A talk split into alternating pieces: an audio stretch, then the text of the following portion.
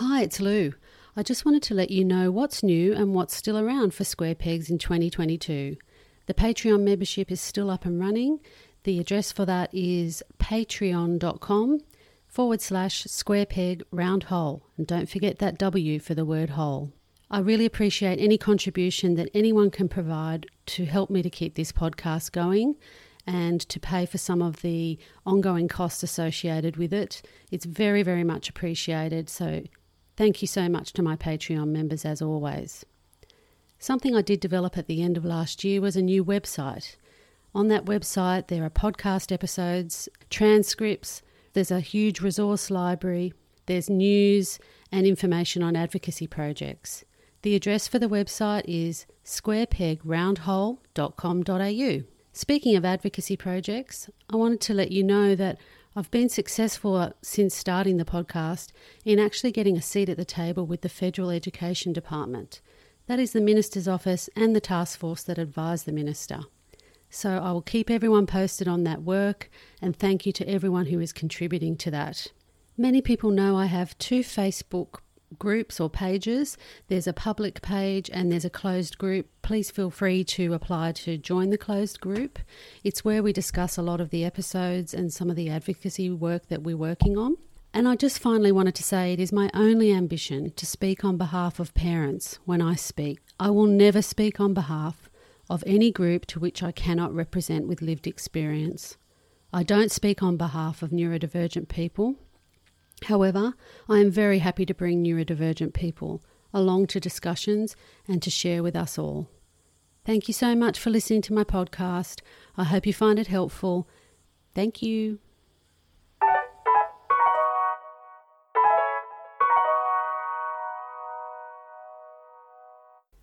Quick shout out to Michelle and Nicole for becoming my latest Patreon members. I want to thank each and every one of you guys out there. Um, it really, really does help me to keep this podcast going. There are quite a few costs involved, and um, it's a lot of my time, believe me. So I appreciate your support. Um, I hope you're finding it helpful. And any one of you, please feel free to contact me at any time, and I will see what I can do to help you. Okay, thanks, guys.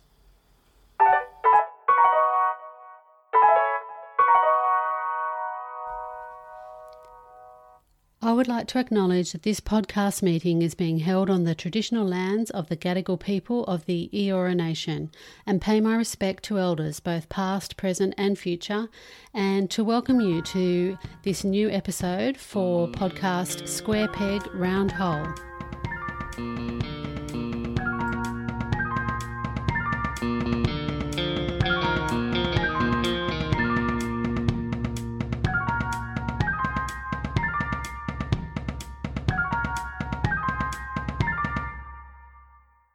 Welcome to Square Peg Round Hole, the podcast where we discuss diversity and how to embrace our neurodivergent kids at home, at school, and in the workplace. Today we are talking to Paul Dillon from Drug and Alcohol Research and Training. The first thing I must say is that Paul is not and does not claim to be an expert on neurodivergence or neurodiversity, so we need to place our own lens over everything that is discussed today. It's pretty obvious to anyone who knows an ADHD teenager that the discussion today becomes amplified in terms of impulsive and hyperactive tendencies, but there is also the neurochemical aspect to it. And that is what we're going to try and focus on without making sweeping statements or claims of expertise in neuroscience. No matter who you are, we all need to enter the world of drugs and alcohol with our eyes wide open and that is especially true when it comes to our neurodivergent youth. There's ADHD related risks, neurochemical and mental health factors to consider. These challenges are difficult enough without the crippling effects of a drug dependence or abuse of any substance. Drug and Alcohol Research and Training Australia, or DARTA, aims to provide education and training expertise as well as high quality research assistance on a wide range of alcohol and other drug issues. DARTA specialises in providing education and training to a wide range of audiences and can tailor presentations to suit any agency's requirements in the area of alcohol and other drugs. Each year, DARTA present education sessions to hundreds of school communities right across Australia, delivering information to students, teachers, and parents. In addition, DARTA has also been asked to present to a wide variety of community groups and organisations at conferences, seminars, and workshops, both nationally and internationally. Paul Dillon is the director and founder of DARTA, and he is passionate about ensuring that the community has access to accurate and up to date alcohol and other drug information. So, why do teens vape, get drunk to the point of unconsciousness, smoke weed, and snort cocaine? Let's ask Paul all about it. Welcome to the podcast, Paul Dillon. Oh, that's sorry. you can say hi. Sorry. I, I, thought you were going to do a longer introduction, and I was just going to come on. But uh, thank you very much for having me. It is an absolute pleasure to be here. Oh, thank you so much. I'm going to leave that in because that was funny. Um, Paul, thank you so much for being here today. Um, what I was going to say was that um, just sort of mention how I heard about your podcast. Um, actually, Maggie Dent, who's been on this podcast as well, mentioned your podcast. Um, and I thought, oh, I've heard of Paul Dillon before. Um, and I listened and I thought, wow, please, I hope he will come on my little podcast um, to talk about drugs, alcohol, all of these issues that affect our young teens. Um, I mean, it's hard enough as it is with neurotypical teens and dealing with these these issues that appear once they hit the teenage years. But when you've got children who are impulsive, they have associated mental illnesses to deal with, potentially taking other medications that do treat some of these conditions, um, it's another whole can of worms. so, we're going to talk about that today, and I'm really excited. Thank you so much for being here. As I said, an absolute pleasure. Thank you. So let's start with our icebreaker questions for a bit of fun to get going. Um, Paul, can you tell me what is your favourite animal and why do you choose this animal?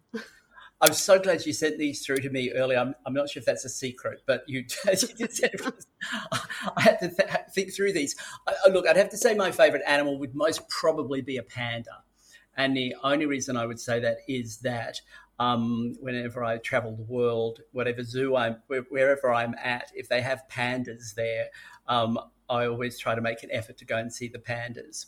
Um, oh, and, they're uh, so cute. I'm not a very big zoo person, but the best per- the best thing about pandas are that they're usually looked after pretty well, and they have a pretty nice, you know, place to be. I mean, I, I, have come up with a lot of these questions with the, the lens of my little boy, um, or he's not so little anymore, he's 14, um, over things, and he loves animals. So, you know, I just thought this might be interesting this year to talk about what people like. Um, and so, my next question for you is a little bit more sort of deep and serious. If there was one thing you could change in the world, what would it be and why? It's interesting. I'm just actually doing my next series of podcasts for both young people, and I'm just doing a couple, um, about five or six for parents. And the one thing that really popped up as I was doing my podcast for young people was about bullying. Um, I was terribly bullied when I was at school. It was a, um, a, pretty awful. My first three years of high school were just terrible. And mm. if I could change anything, it would be about eliminating bullying because I think um, it is. Uh, I think it's just a natural part of who we are. I mean, it happens, but the devastation, the um, the impact it has on um, a person's life at the time, but you know, ever after is there. So, if you could remove, if I could remove one thing, I think it would be that. I think that is a fantastic answer, and it you may not realize, but that's so, so um, relevant for our community, as you probably imagine. Mm. Bullying comes up all the time and long lasting effects, as you say. Absolutely. Please, Paul, can you tell us about a little bit more about your life growing up and how you found yourself doing what you are doing today? And can you try and link that to any connection that you have around the concept of the square peg trying to fit into the round hole? From a very early age, I wanted to be a teacher. Um, uh, so, um, if you look at the evidence about why people become teachers, it's usually because of a teacher they had themselves. Um, and I, I, have a teacher that I can remember. Her name was Mrs. Cooper. um, in my mind, and I'm sure this wasn't true, but she looks like Mary Poppins, and um, she kind of changed my life because from her, and um, I most probably was about eight when um, she she taught me. Um, that's all I wanted to do. I went through high school. As I said, it wasn't a particularly pleasant experience. Um, and um, I finally became a teacher after a lot of kind of um, um misfires over a long period of time. I taught for 10 years in WA. I always promised I'd leave teaching when I wasn't enjoying it. I can remember going into a staff room very early in my career and basically having a whole pile of people sitting there going, I hate these kids. These kids are terrible. And I thought, I don't want to do that. I certainly don't want to start, you know, bitching about kids. And so I got out and I did some other things, kind of veered back in. And it was by pure accident that I fell into drug and alcohol. I was um, working at a research centre at the University of New South Wales. People were asking for researchers to come in and speak to kids. No researcher wanted to do it, and they said, "Look, you used to be a teacher. Why don't you? Why don't you do it?" And because I was working at a re- working at a research centre, my boss said, "Look, the only way you're going to do it is if you do it following best practice." So I had to read all the research on what best practice was. Then I went in and um, started doing it. I'm still doing it today my father says I'm, uh, you know, I was always kind of destined to be, I suppose, an educator. I am so fortunate. I love what I do. Um, I really do. I of, I feel very sorry for people who wake up in the morning and don't want to go to work. I mean, I'm, I, I do love what I do. And I think to, to be successful at anything, I think you've got to be quite passionate about it. I suppose my kind of linking with uh, square peg round hole would be that first off, from my own my own kind of sense of self, I certainly didn't feel because I was bullied when I was younger to be. I felt I felt very different. I, I, couldn't understand what that difference was. One of my greatest joys when I go into a school is standing in front of a group of young people and I see myself. I see these little groups of kids who don't fit in often they're in a little group, three or four of them, and you look at them and you go, they don't fit in with any other group. You can see that they don't, and they tend to quite enjoy my talks. But what I always will do, if I can see, particularly if there's one who looks like is real, like they're really, you know, being bat, battered over their head a bit, I will go up and I'll introduce myself. In the old days, I used to shake their hand. I don't know what I'm going to do from now on, but you know, and I'd say, "Oh, my name's Paul. What's your name?" Shake their hand. Then I'd ask them a question, and um, they'd answer, and then I'd race away. And after every talk, I write quite extensive notes on what happened, and I write their name and what they told me, and then my job for the following year, when I see them in the following year, is to find them again. And I'll find them again, and then I go up and I say, oh, "Your name's." Larry, isn't it? Didn't you tell me about your mum last year? And their little, uh, uh truly, they almost explode. It, they get so, so um, excited that someone actually remembered them. And I think if we can make any young people, well, anybody, feel special just for a moment in a day, then we've done our job. Um, well, we've done something pretty amazing certainly young people really appreciate that. I, I, I, tell teachers, you know, if you look at the research around one of the most powerful things a teacher can do in a day is actually remember a kid's name. To actually address them by their first name means they're validated in some way. And so I think that's a, a really powerful tool that we all have that unfortunately we don't always use it amazes me how often people who come onto this podcast say very similar but unique stories like that. You know, that's why you're here. That's why I'm here because we have experienced some of these square peg round hole related issues and it's it's very common you know makes you realize well why are we feeling so marginalized you know in the first place we've got to start to embrace difference and diversity Oh, schools can be the cruelest places. There are still some schools that that I I walk into, but their hair stand on my end, hair stand on my arm stand on end, and I just feel so uncomfortable because I can just it takes me way back, just in the way that everything is handled. That I got to say that's less and less and less schools that I've over the years that I've been doing this. But what is so amazing today is that I can go into a school and sometimes you just feel the the acceptance and warmth. And there's a couple of schools that have got wonderful kind of um, call them mottos and uh, celebrate difference, um, celebrate difference and um, and embrace diversity and things like that. And I'm going to more and more schools where it's not about academics, it's not about sport, it's about making sure that a kid comes out the other end as as safe and supported and protected as possible. That's what it should be about. And I think now most schools have got that. I think they realize that, yeah, it's great for them to get the best marks possible and everything else. And but if you haven't got a happy kid, I mean, yeah. what's the point? Yeah, what is the point? Yeah, we've got we've got to get past haircuts. above the shoulders and all that. Um, okay, um, let's keep going. My next question for you, Paul, is you mentioned on your own podcast, and I heard you say this, that you've never consumed alcohol. Not many people can say that unless there's a reason, like, you know, religion or something like that. So, how does your own clean living impact on the work that you do? do, do you think there's a particular way we as parents should model our behaviour? And I know you have opinions on this in relation to drugs and alcohol in front of our teens. Yeah, when I, I, I, need to clarify the never consumed alcohol because I, I, did okay. in the podcast I did say I never consumed alcohol in my teens ever. I can remember the very first time I tried alcohol, and that was well, I, wouldn't even know when it was. It was sometime in my maybe mid twenties, I think, but yeah. I did certainly nothing until possibly my mid forties when I started socializing a little bit more, and there was just a pressure to actually involve. But I yeah. I did it for a very short period of time, and I never got. I Don't think I ever got drunk. So, yeah, um, drinking was not a part of my family's life. I never really, well, we never had alcohol in the house. I, can't remember ever seeing alcohol in the house. Um, so, um, for me, I'm also, I've also been extremely lucky that I don't like the taste, and mm. so it's been very easy for me to say, no, I, I don't enjoy it. I've got to say that pressure, as I said, became much greater when I was older. What not drinking has done and it's made my job when I go into a school and speak to students really easy to stand at the front and say, Look, I'm a non drinker.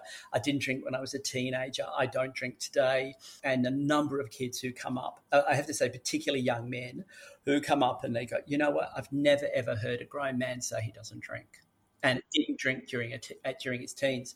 You know, we all know people who don't drink. I mean, Know quite and growing numbers of people are choosing not to drink, but I just don't think we ever talk about it. And as I say to parents, if you've got anybody in your life who doesn't drink alcohol, wheel them out occasionally and go, look at this strange person. You know, your kid needs to know that there's there's there's options when it comes to drinking. We always talk about re- basically, you know, risky drinking and responsible drinking.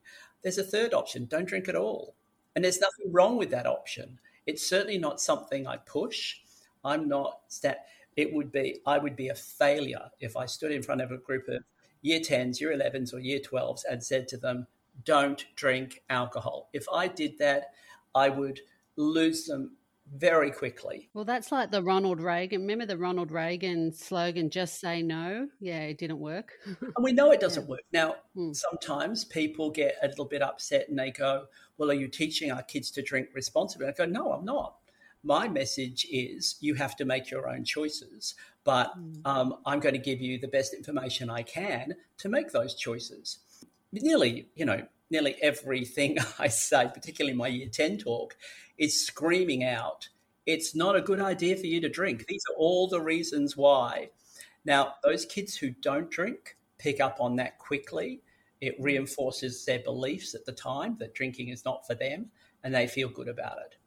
Is it going to impact upon those kids who are already drinking? Highly unlikely.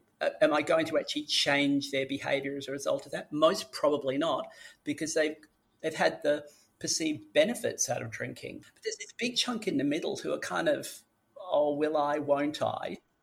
I've got a pretty good chance of, you know, affecting them and at the very least delaying it.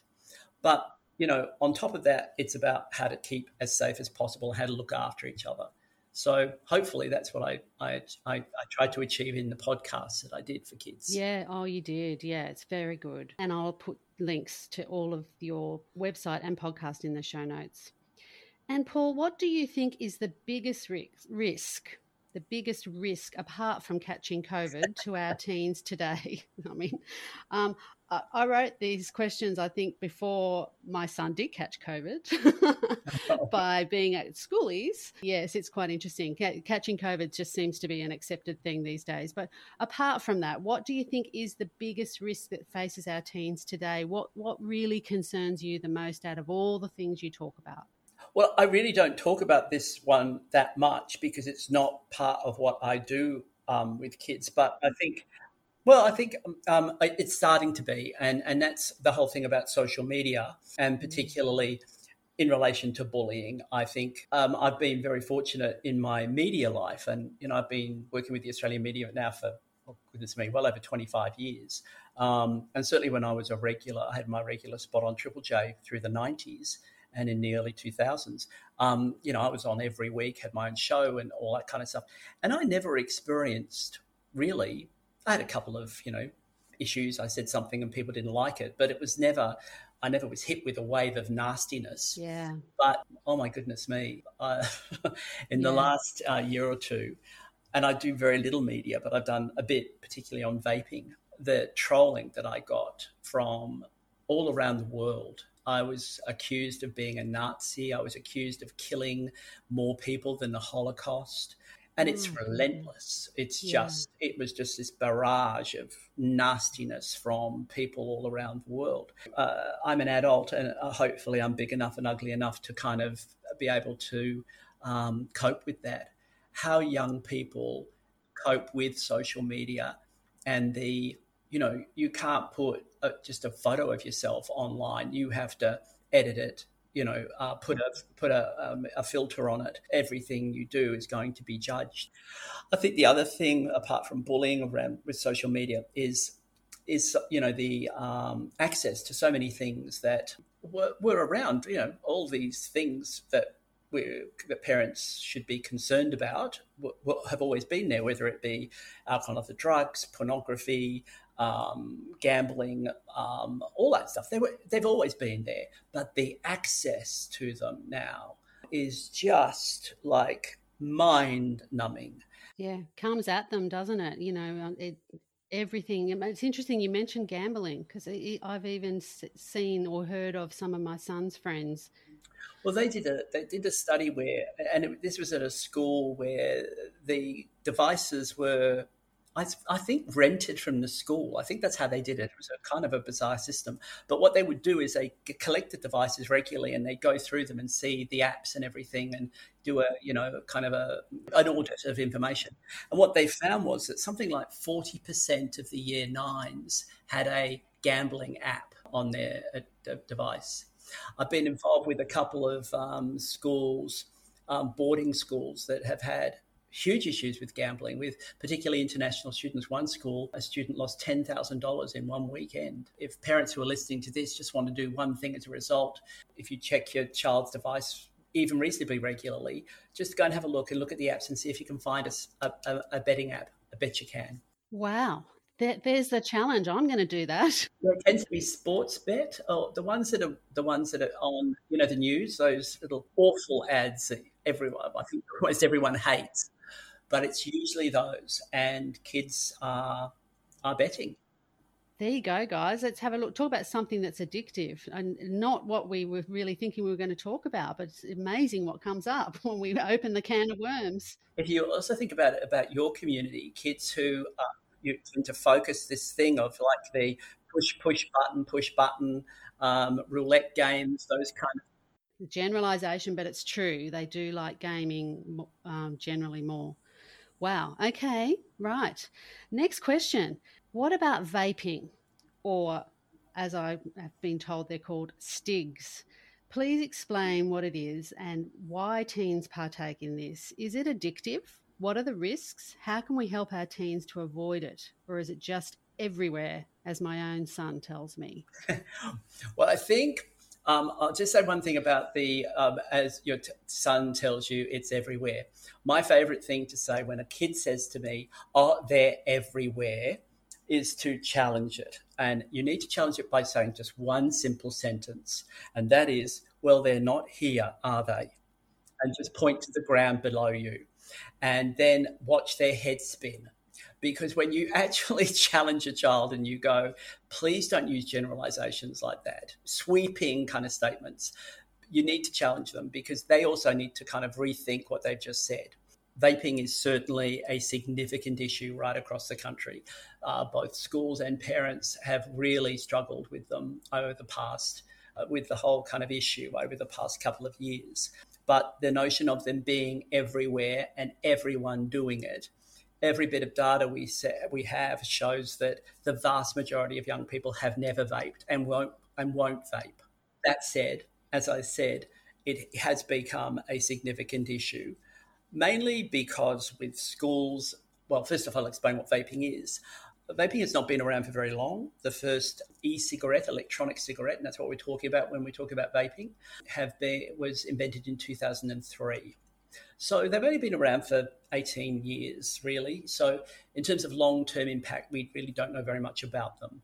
Essentially, it's an alternate nicotine delivery system. That's why they were originally developed. And the most dangerous aspect of smoking is you burn the cigarette. You burn the cigarette, you create smoke. You inhale that smoke. That smoke contains uh, tar and a whole pile of other toxins and carcinogens. You inhale it, they sit in your lungs, it causes cancer. It's really simple. Smoking causes cancer. So, what this Chinese inventor did, who created the first e cigarette, was he took the smoke out of a cigarette. So, instead of burning something, you vaporize it. You heat a liquid to a very high temperature, about 350 degrees Celsius. So, very high, very, very quickly. So, you don't inhale smoke, you inhale a vapor. Why they became uh, such a problem for schools were that you know, we haven't seen cigarette smoking at schools really since I taught in my early years of high school, really, uh, my early years of teaching. So, way back in the early 80s, kids were bringing cigarettes to school. As a primary school teacher, we used to have to go around the toilet blocks to find kids behind toilets. But we haven't seen that for a long time. What vaping did was it brought an alcohol and other drug issue onto school grounds. Schools really had no idea how to deal with it because it's very hard to detect. These kids were going into um, bathrooms, toilets, and then vaping. The you get a plume of vapor or aerosol. It's not really a vapor, a plume of aerosol, but then it disappears. So there's really no evidence of it. So kids were bringing them to school and even using them in classrooms. Um, there's a whole pile of TikTok um, challenges that you can do of vaping behind a principal, vaping behind a teacher, all those things. Heard about that. Yeah. Yeah. And so what's happened is that it a lot of parents were getting the phone call to say, look, your child's been suspended. Um, and sadly, we have had growing numbers of parents who've also said, my child is addicted.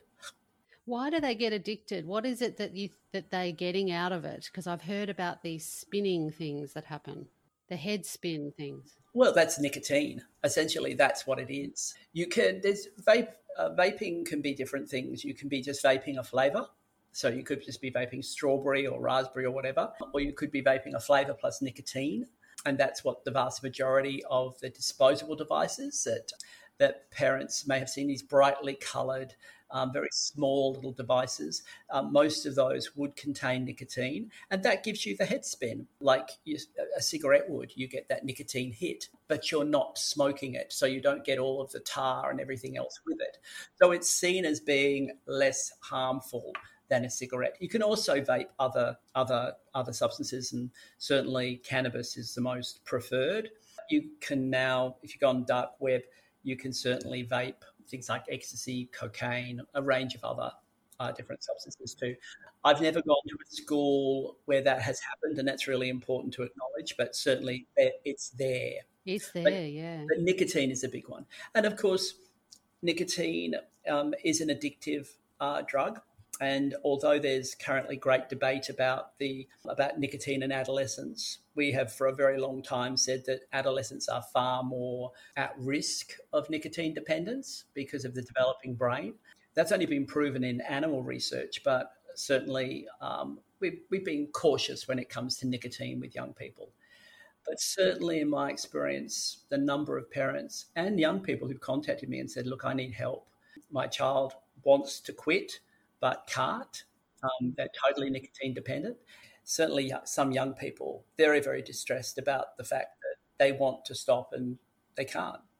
And if we put a little ADHD lens over this or mental illness lens over this, you shared some data with me, um, and I know it wasn't specifically about ADHD, but there was groups that were classified as mental health and uh, groups that were non-mental health the females in particular, these teenage groups, the tobacco, which I assume is that vaping, does that include vaping?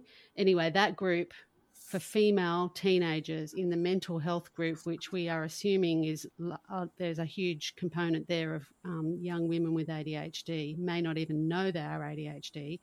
Anyway, there was a skew towards tobacco.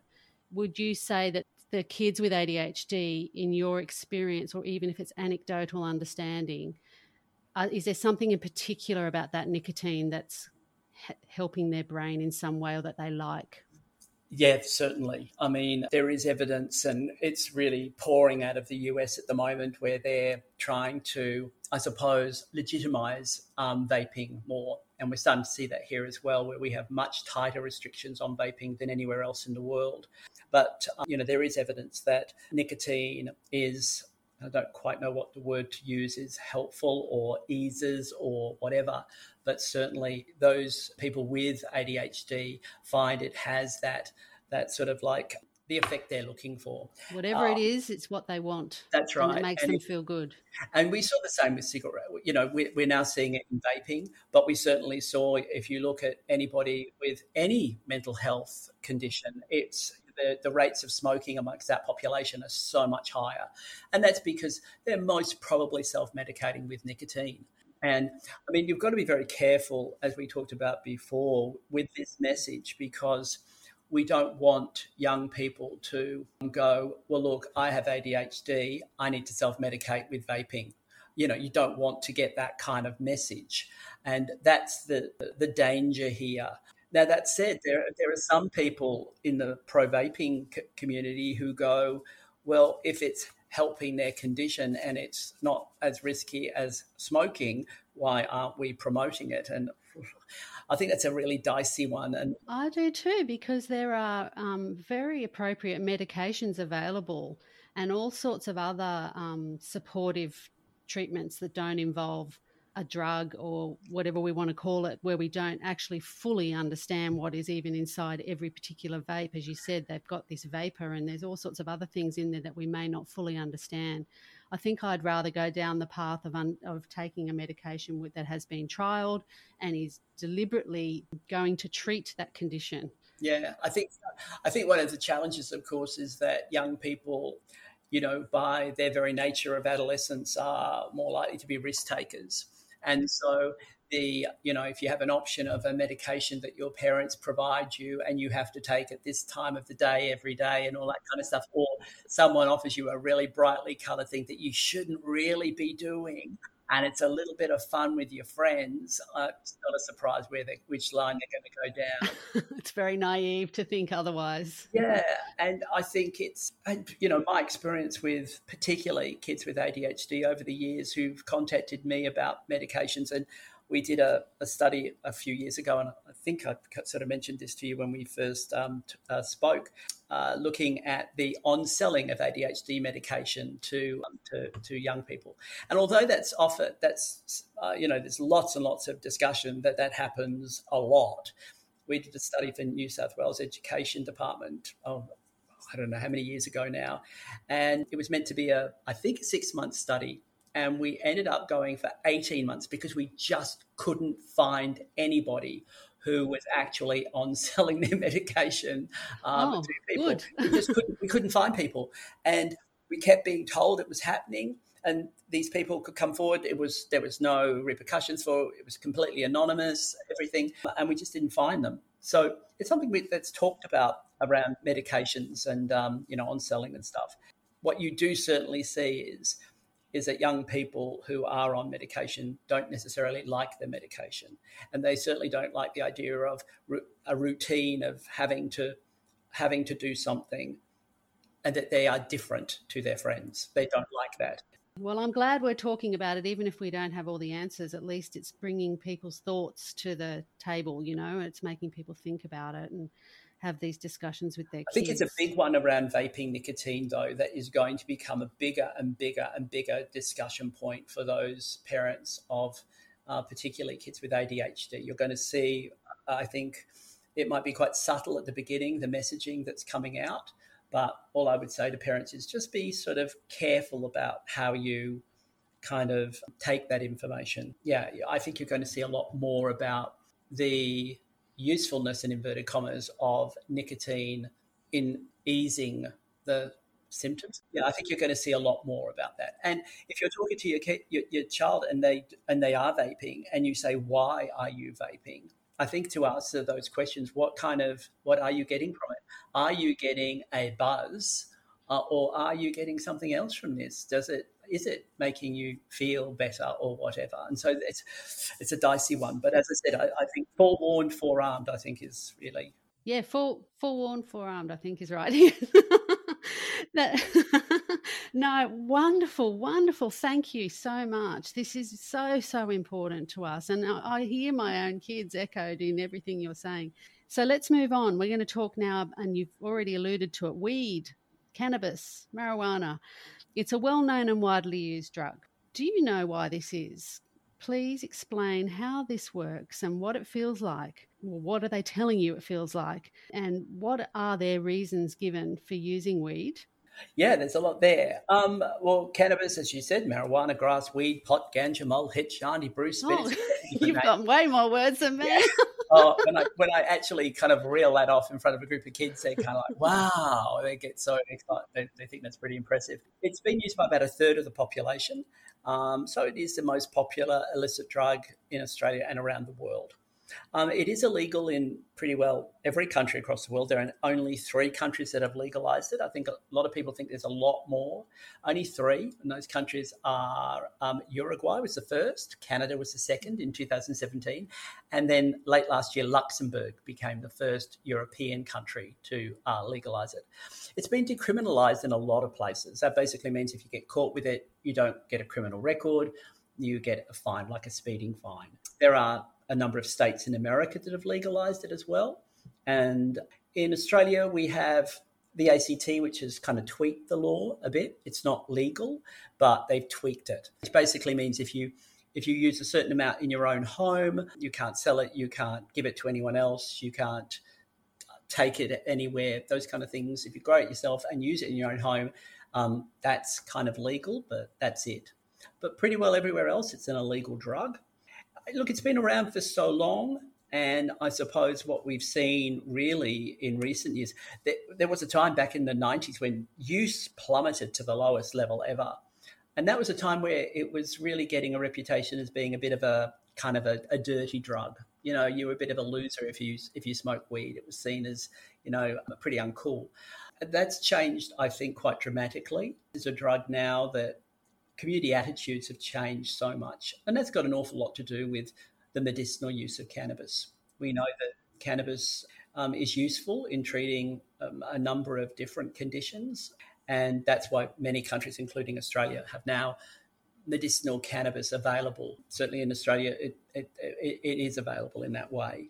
For the teens who use this drug, this is the drug that I've most probably had more contact with the ADHD community than any other. And usually because parents contact me, their child had been diagnosed and then medication was given. They didn't like the medication. They didn't like how, usually, the word that people describe is flattened. They, they feel flattened by the medication. Mm-hmm. Um, and they found they, they believed that they were getting a better a better response from cannabis. So what kids were doing, they, they were on selling their, their medication and then purchasing cannabis. As much as many young people believed, they believed that it was making them feel better, they were responding better, and I suppose living a better life or whatever you want to say their parents and everyone else around them was going, no, that's not our. we're seeing something completely different in response to this. Cannabis is not helping you. Cannabis is compounding the issue. Um, wow, okay. But quite often, young, in, I'd have to say, in almost every case that I've been involved with, the kids, yeah, did not hmm. did not see it that way. I find it so interesting because the medications that are used to treat ADHD are stimulant medications generally. They're the most effective treatments, medications. And yet, weed works differently, doesn't it? It's it's a what do, what do we call it? A suppressant? Well, it's kind of a, it's it's actually doesn't fit into any classification. It's kind of a, a bit of a depressant, a bit of a hallucinogen. It's actually got its own classification, which is a cannabinoid. Yeah, it slows you down, like you know, um, and so it's almost yeah. I think when you're stoned, what, what when when um, young people who ha- have ADHD are stoned, they feel more in control. I think, but I don't necessarily think that is uh, that actually ends up being what's happening in their day to day life. Certainly, I got involved with a little bit of a study a number of years ago, a number of years ago, God, oh, well over a decade ago, um, with Westmead Hospital looking at this, where they were, because I think they're still the key place that deals with particularly the diagnose, diagnosing of uh, young people. Yeah, they were. They, they were very interested in this area because, yeah, cannabis, they were just getting repeatedly the stories from young people that they were preferring to use cannabis over their medication. And does it just you know, is it just the stoned effect, the sedating that they are that they appreciate? I have no idea. Certainly, you know, calming, kind of not blocking out the world because that's not what it does, but uh, it does. It certainly does uh, seem to appeal to uh, this group of young people. Yeah, it's interesting. The other thing that crosses my mind is the um, medicinal cannabis, the CBD oil. I'm, you know, no, you know, I'm no expert in any of this, but I know that it is often used for anxiety. Yes. Yeah. Look, when we talk about medicinal cannabis, we're not talking about the plant. We're talking about um, a particular cannab- cannabinoid. Now, the, the, the cannabinoid that gets stoned is THC. So that's how we typically measure, how we measure the potency of cannabis.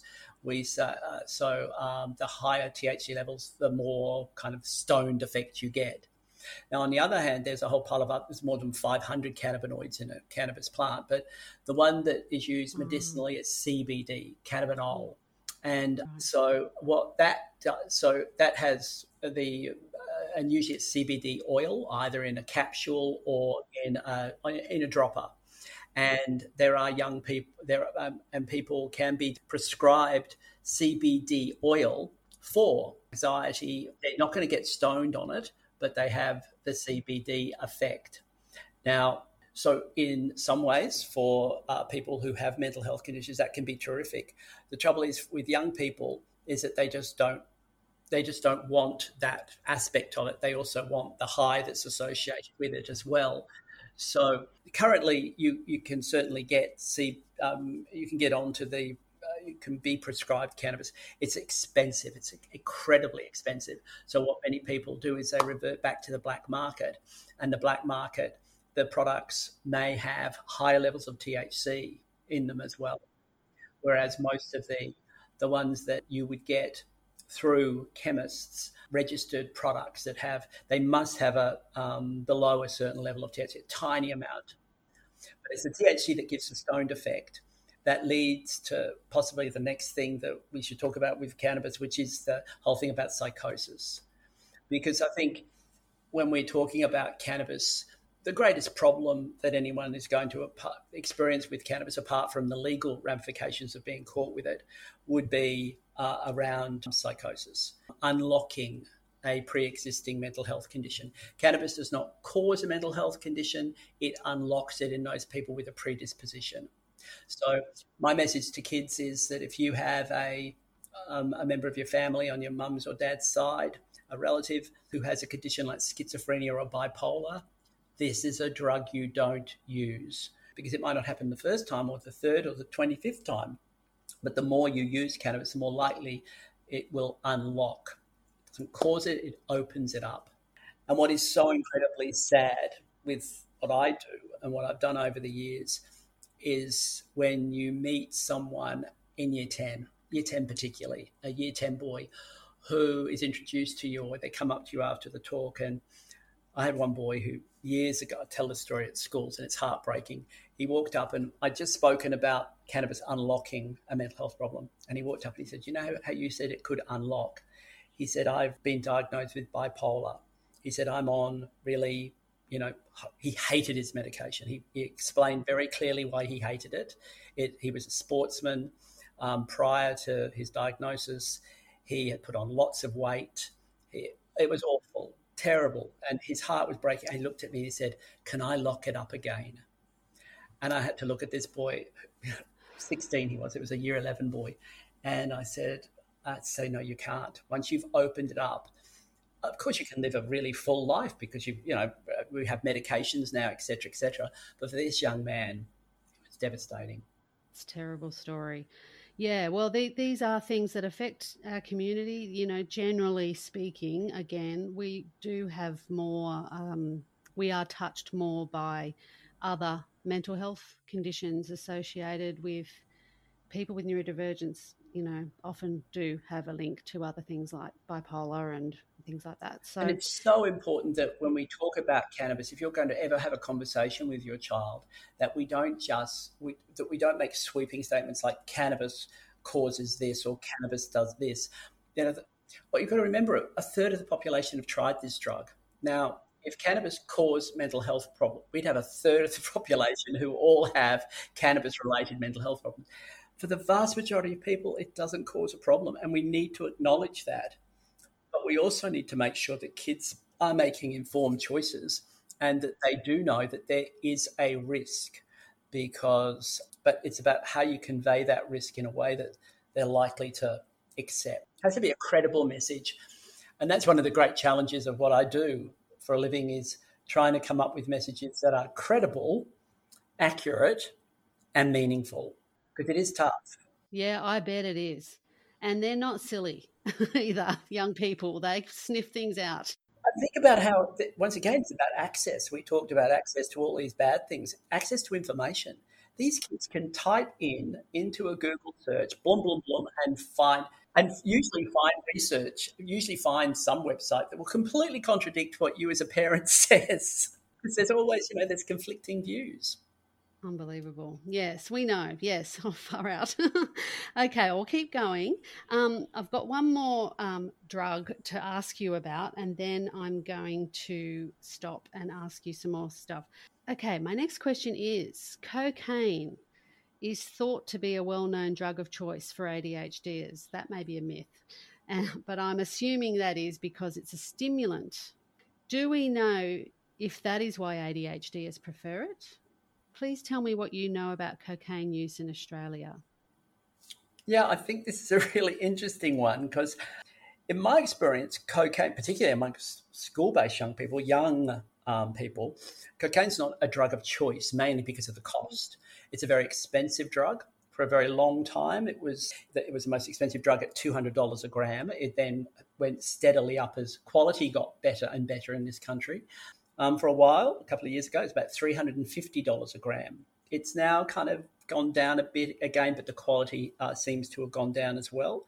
So, this is a drug that usually you would not see school based young people use because of the price. If they did use it, it tended to be for a special occasion like a you know a, high, a formal or a you know a big party where they pool their money and buy a gram.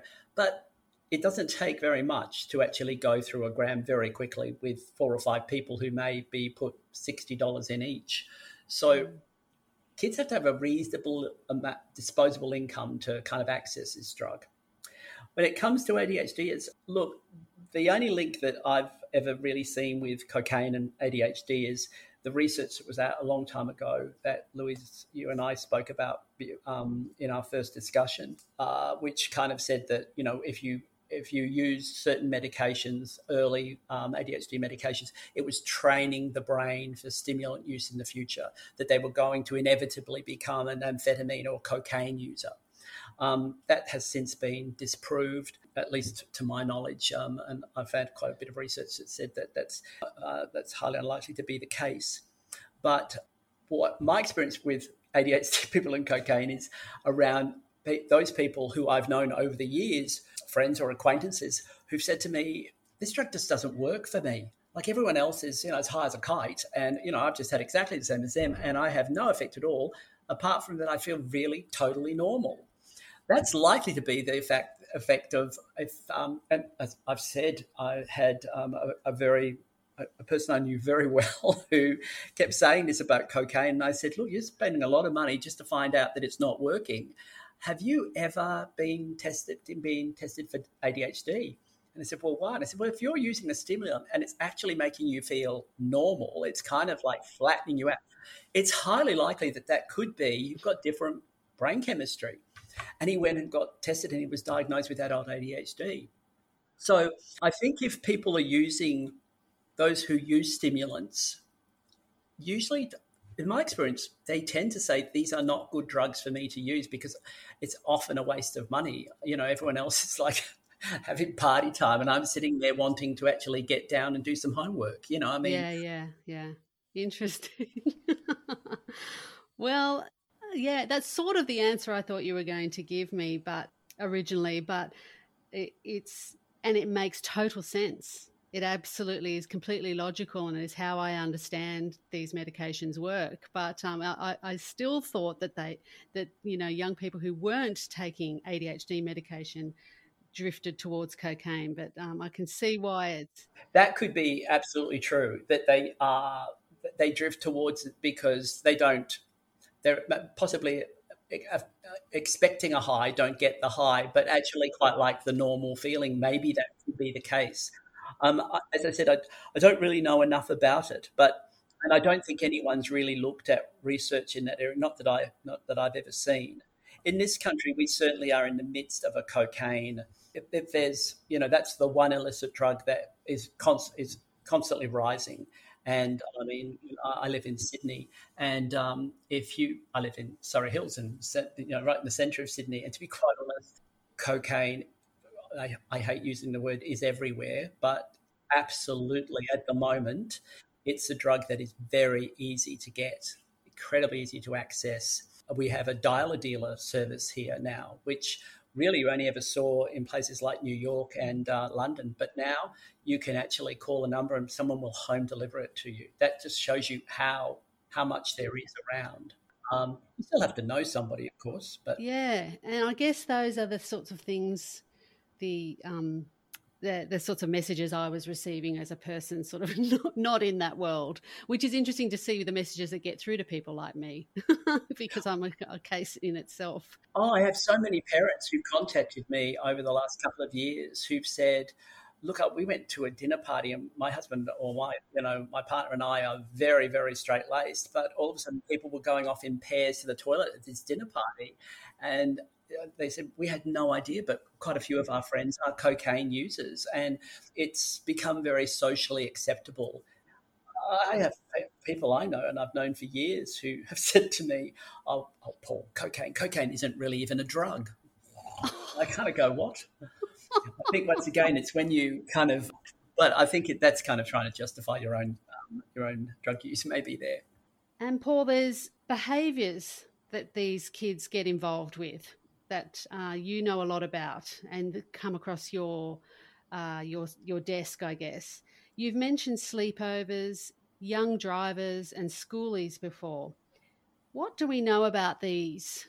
Tell us a little bit about what goes on and what we should be looking out for as parents and teachers.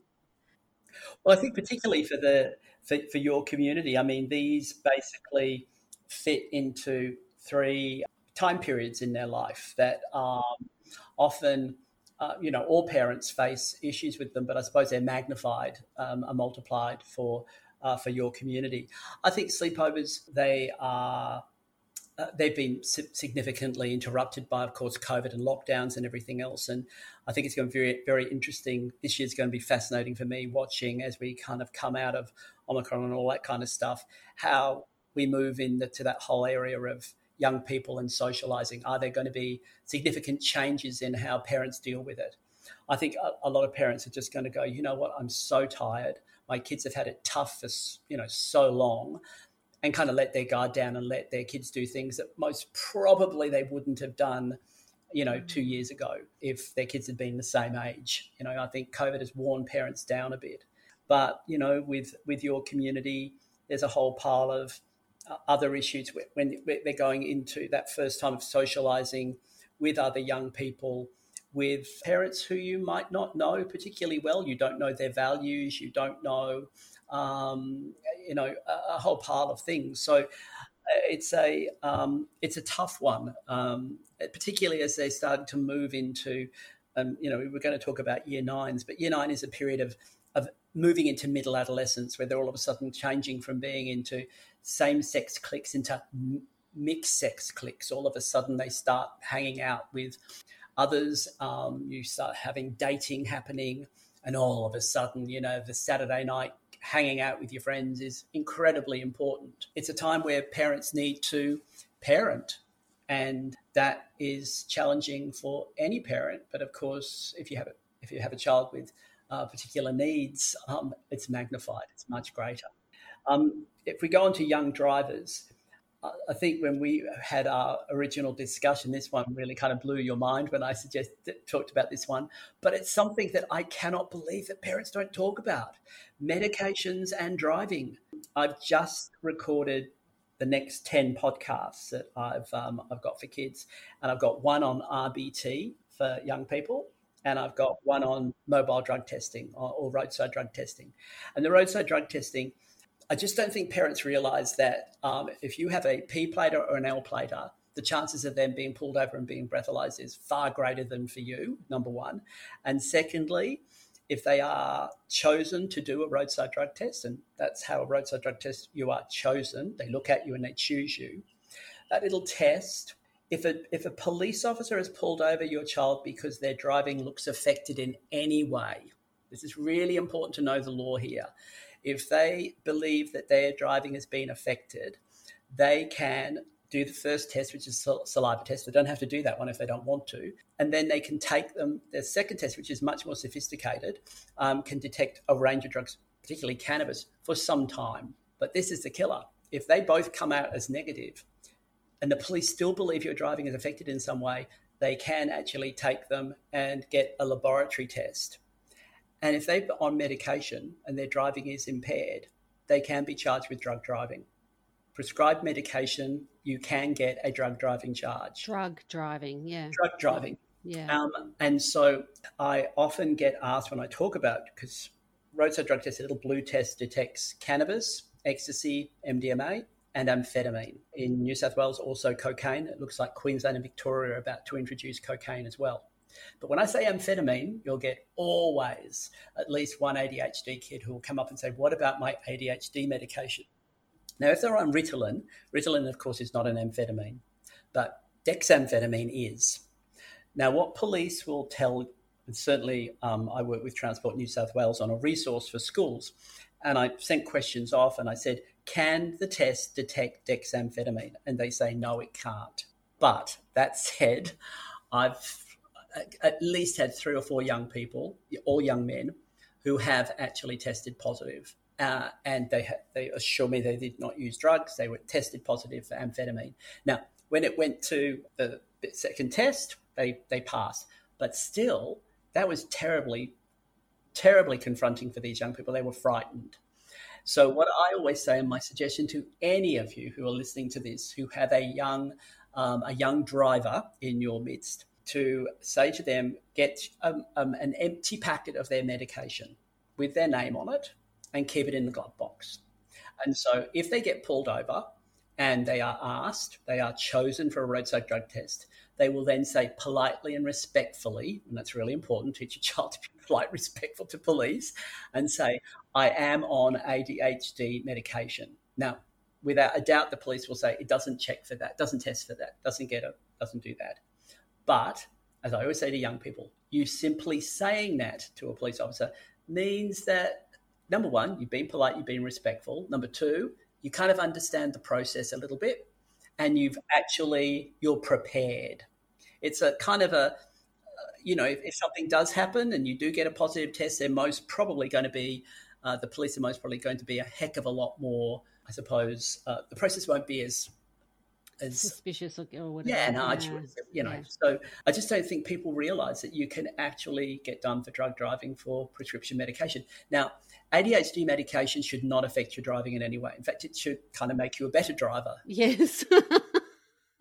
people don't like to say that because, of course, you know, then you're talking about cocaine and amphetamine as well. Actually, the reality is you are a better driver when you're on a stimulant to some extent at low levels. You you have greater focus you know, truck drivers who've been, you know, snorting four kilos of it on the Hume Highway, not necessarily. Yeah, no. But I think that around young drivers is really important. And it kind of relates to the schoolies issue as well. If you're taking medication with you to a schoolies event, when you think that certain medications are um, are seen as um, desirable for, for certain young people to take, you know, um, a packet of dexamphetamine or a, a, you know a little bottle of um, Ritalin with you, and the police you know pull you over and check you and find out that you have that on you, you know that's potentially problematic. So once again, I always say to to young people going to school is if you have medication on you, only take enough for for what you need. Never have it in your pocket never take it in your pocket because if you are if a drug dog comes up and you are pulled over and they find it on you, you don't have your prescription on you, there's potentially issues there. So I don't think parents often think about that stuff. And um, I, I, know they don't. Well, I we certainly, especially the the uh, driving thing, as you mentioned, uh, we had not thought of ourselves. Um, but I did talk to my son before he went to schoolies after I talked to you. so that was very helpful. Thank you very much. And I hope other people find that advice very helpful. For any parent who wants to know more about roadside drug testing, there is a wonderful video on YouTube. It's just, um, it's all you have to type in is mobile drug testing New South Wales into a YouTube search. It's a 14 minute video that actually goes through in detail and it's entertaining exactly how mobile drug testing works. It doesn't it doesn't particularly particularly talk about medications um, in there, but it shows you how the process works. So To sit through that with your child and to say, did you know that this is how it operates? That if you smoke cannabis, you can be this long, and it's a it's a it's a useful thing to see the process. And they are interested. I know that when my son got his P's, he was very interested and did notice that he was being pulled over a lot in the early days. When he was on his L's, he was breathalyzed with my husband there, and um, yeah, he was pulled over a lot on his red P's in particular. Ne- you know, never, never, a problem, but you, it's obvious that that's what's happening, and it's good. I think it's yeah, good. Oh, totally. I, it, I mean, it's a very positive thing. We want our kids to be as safe as possible. We know they're at greater risk because of their their stage of development. No one should really drive a vehicle. The the research um, shows until they're about twenty five. No one. I should. know. I know. It's it's quite scary. Yes. anyway, I've only got one more to go there. You mentioned year nine. Is there anything more that you would just sort of like to briefly mention, perhaps, about that stage? It's a very important stage, and I just attended recently your webinar which specifically focused on year nine and had my eyes further opened. Is there anything else that you would like to mention? Well, I just think it's that stressing of moving into the next stage of adolescence. You know, they're just coming out of early adolescence, which is a time where they're starting to establish their own identity and all that sort of thing. But it's, I think it's the socializing, the importance of socializing in starting in year nine. If you have a child who's just beginning year nine this year, this is a year where you get all of that super pressure for for them to attend to attend events. They don't want you to know anything about them at all. If you say, "Well, I'm going to call the parents and all that kind of stuff," they'll go, "You'll ruin my life," and you know, you're the only one, and all that stuff. But it is incredibly important that you persist. And as I've said, because of COVID, I think a lot of parents are going to let their guard down a bit, and I totally get that. I totally understand. I think, you know, parents, kids have had it hard, parents have had it tough over the last couple of years.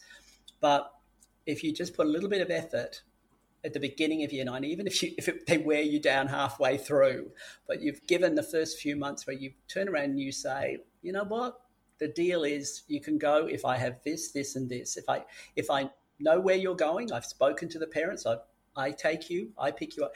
If you've got that stuff and you do it for even the first six months, you possibly kept your kid just a little bit safer.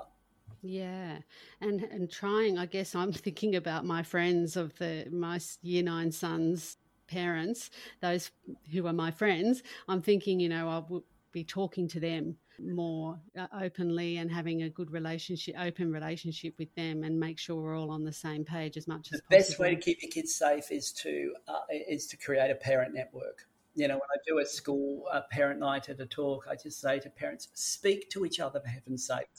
It doesn't take much. You don't have to be best friends, but you know, talk, talk to one another, and you know, um, if you can find one parent who has the same values as you in this area, araldite them to your hip. Yeah. because they'll be very useful in the future. But, I'll um, just make all my friends listen to this podcast, but you know, other people will have to think about contacting their mates. But it's very good, very great advice, and uh, you know, having gone through it once already, it is so it do, really does help to um, keep things on track.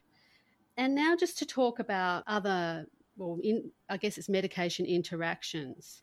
Neurodivergent youth often take many different types of medication. There's antidepressants, antipsychotics, and stimulants that are wonderful medicines and help our youth so much.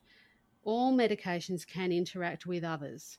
What sort of things should parents and teens be aware of when it comes to the questions around drug interactions. Does this come up much, Paul? I wish it did. I find this one of the most frustrating frustrating aspects of what I do. If you look at the numbers of young people who are now on prescription medication, and I have not judging that in any way. I'm not saying that it shouldn't be happening or anything. If if we can make our kids' lives easier by medicating them in whatever way, that's great. But we have such high numbers, such high numbers. And if you have a year 10 who so a 15 year old who's going out on a Saturday night and they're going to parties. If you have not had a conversation with them about the impact of drinking alcohol on the medication they're on, then there's a huge chunk of um, important information that they're missing out on that they really should have. I get asked constantly by young people. I would say if it doesn't happen at least once a fortnight, I'd be surprised. Young people who go, I'm on this medication and I'm starting to drink, or sometimes it's not that they've even started yet, but they're thinking about what's going to happen. What is the interaction? And I have to look at these kids and go, I have no idea. Um, I'm not a doctor. Drugs, whether I, I, find the two real problems are epilepsy and, and diabetes, and to a lesser extent, antidepressants. But those conditions, when a kid comes up to me and says, I've been, I'm a diabetic, blah, blah, blah, blah, blah, um, what, what's the impact of alcohol? What should I be doing? my first question is have you spoken to your your doctor about this not your parents i say have you spoken to your doctor about this because to be quite honest parents are not going to know the answers here it's going to be you can do all the reading you want but you know you don't necessarily know the extent of you know um, your, your child's condition you know what has what has the doctor what's the doctor prescribed them and why so i say have you spoken to your doctor nine times out of ten no my next question is when did you when were you diagnosed? And quite often they were diagnosed at age of 12 or 13. So they were young, they were children, okay? Now these kids are 15, 16, and they are now going to parties. Most many of them are at least experimenting with alcohol.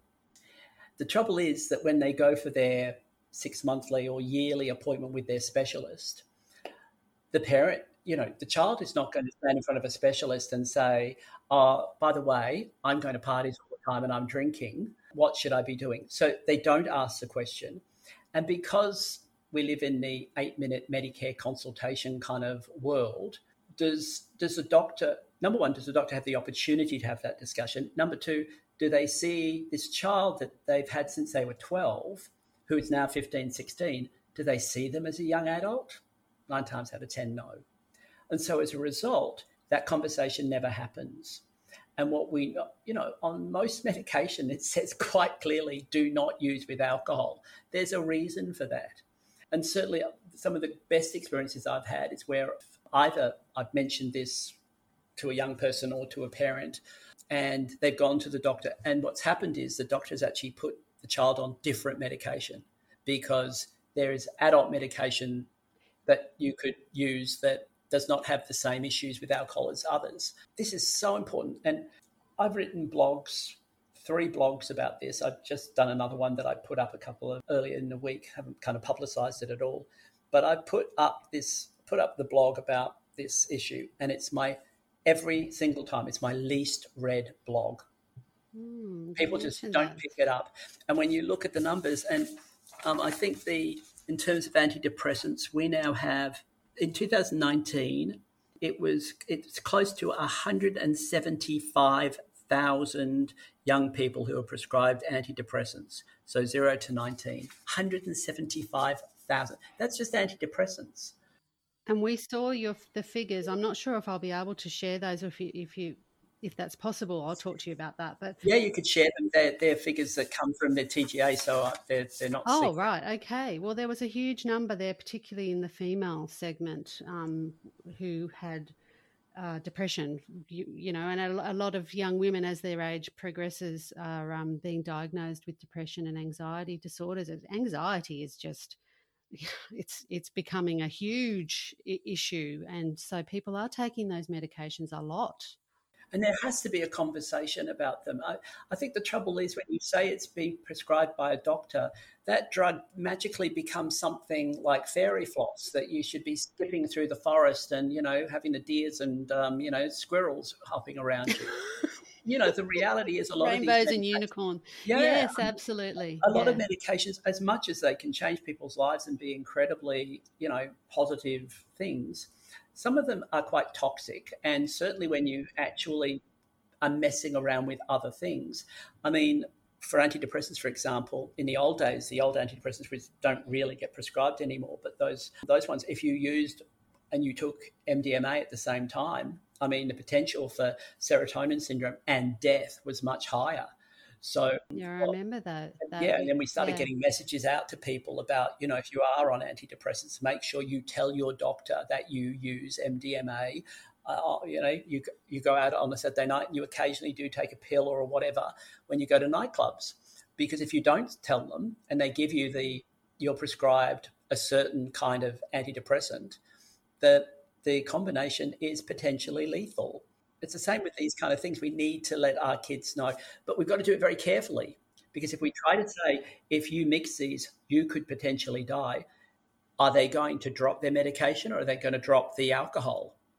Likely to drop the medication. So it's got to be done very carefully. And that's where doctors are most probably the best people to do it, not a parent.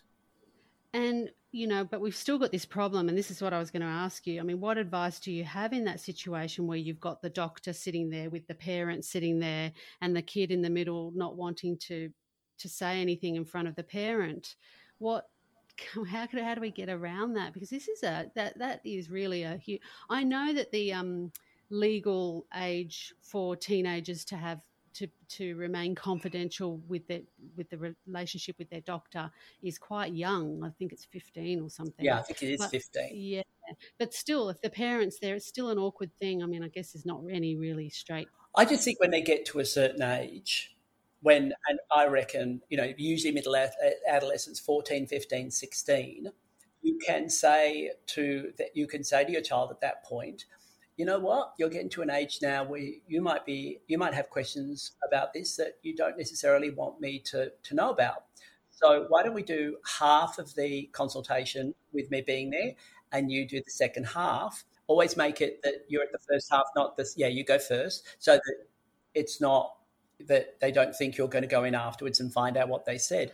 Because to be quite honest you know unless unless there's something very bizarre about your child, they're not going to all of a sudden divulge something, you know, incredibly terrible. But if they are going to parties, and maybe you could say, you know, you are going to parties now, maybe you could, you know, give them a little bit of a suggestion about what they could talk about, what what what might be happening in the future that you might want to know about. You know, you might not drink, you might not drink alcohol now, but you know, when you turn eighteen, um, is going to become a part of your life. Do you want to ask questions about that? Open the door a little bit, but I think you need to talk it through with your doctor beforehand so they're prepared for it. Because as I said, there'd be a lot of doctors who wouldn't have a clue what the interaction is, but they can find out if you do have a doctor who you do have a good uh, look, it's fantastic. I mean, that's the sad part, isn't it, about oh, family doctors now that there are so many people who just don't have that luxury. Yes, that's exactly right. So another hurdle, but it's important to overcome that or at least deal with that situation. Okay, well, I think we're up to our final question, which is just to talk to you a bit more about your organisation. DARTA, I've just abbreviated it here, it's a long acronym. Um, and you run webinars, provide talks at schools and community groups. And obviously, I will share your website, your Facebook group, your podcast, everything, because I'm sure people will be interested in the show notes. But what else would you like to mention about DARTA, and where can we all find more information about the work that you do? DARTA was something, uh, uh, if you ask anybody who knew me when I was younger, the idea of, you know, would I ever become a public speaker or anything? And when it comes to alcohol and other drugs, would I ever talk about that topic? It would be like, no, he'd be the last person to ever do that. I've been incredibly fortunate that I sort of fell into something that I absolutely love and I'm very passionate about. Trouble is, I'm getting older. you know, now, and um, it's uh, it's a very tiring. I, I, go to about 200 schools a year, speak to about 120,000 young people. So it's it's pretty taxing. My kind of next stage of DARTA is really how do I, you know, it's it's it's a brand that has um, quite a good reputation, and how do I maintain that, and how do I continue to reach as many, particularly young people, as I possibly can and and keep credible? Because you know wheeling you know a 60 something year old man in front of a 50, group of 15 year olds um, they can look what what's grandpa got to say? Um, so it's about you know how do i it's it's really the important part is where do i go from here and that's why i did the podcasts um, and they were incredibly successful i mean i hit the top five of iTunes education podcasts with them. I heard you say that the other Just day. blew my mind. Um, so um, there is a need for, for, for this kind of stuff. Because if you try to find anything else about drug use in young people, there's nothing. I suppose it's about uh, if people want to know more, you know, you're going to put my website and my um, my, all of that kind of stuff you can find out. But I'm constantly trying to think where where do I go from here? Webinars, which I'd, I'd been asked to do before COVID, but had no idea how to do and had no interest in them because I hate the sound of my own voice and I hate watching videos of me. But you know, when you're reaching huge numbers of people, it uh, it's a it's it's a real it's a it's a way it's a great way to go. Yeah, it has opened that up. COVID has opened that sort of thing up um, and allowed people a broader scope. My my problem with young people is that I couldn't do what I do if I don't actually talk and listen to young people. You know, I mm. know the basics about everything, but it's about listening to young people and finding out what's going on that really kind of makes what I do relevant, I suppose. And COVID's made that very, very difficult. And it's very, um, look, I'm kind of really peeved with, you know, this term. I was due to be in Queensland all next week. And of course, um, number one, uh, the schools haven't even gone back yet. But secondly, just going to a school at the moment is such a, a drama. Because if I go to a school in Queensland or go to a school in Melbourne, I live in Sydney. If I go to a school, I have a rat test, a rat, a, a test, and I test positive. I won't be able to go back to the school. I can't go back to the hotel because they won't have you, and I can't get onto a plane. So currently, I can't really move across the country, and so I've gone back to doing online things, which like is fine for a while, but I just think we have to get into a world where we have some kind of back to kind of some norm normality in some way because it's it's challenging. That is ridiculous. That is really ridiculous. We're in this weird limbo land with this at the moment. But I understand. I understand the testing procedures and everything else. I completely get that. But um, it sets great challenges for you know how how to do what I do, but other people are in exactly the same boat. Well, it's going to be a very interesting year ahead. And I guess we've just got to hope that we overcome some of those challenges. But look, Paul, thank you so much for coming on Square Peg Round Hole. I absolutely know that listeners will be very, very interested, particularly to hear thinking through the lens of neurodivergence and thinking of our kids and what they're like and and you know the sorts of things they do and how we know them so well it will really help um, help people to open up their world and understanding around these very important issues. So thank you once again. Thank you very much. It was an absolute pleasure. Thank you. Thank you paul. Okay i'll sign us off from the podcast now. Thank you. Thanks for listening everyone. Bye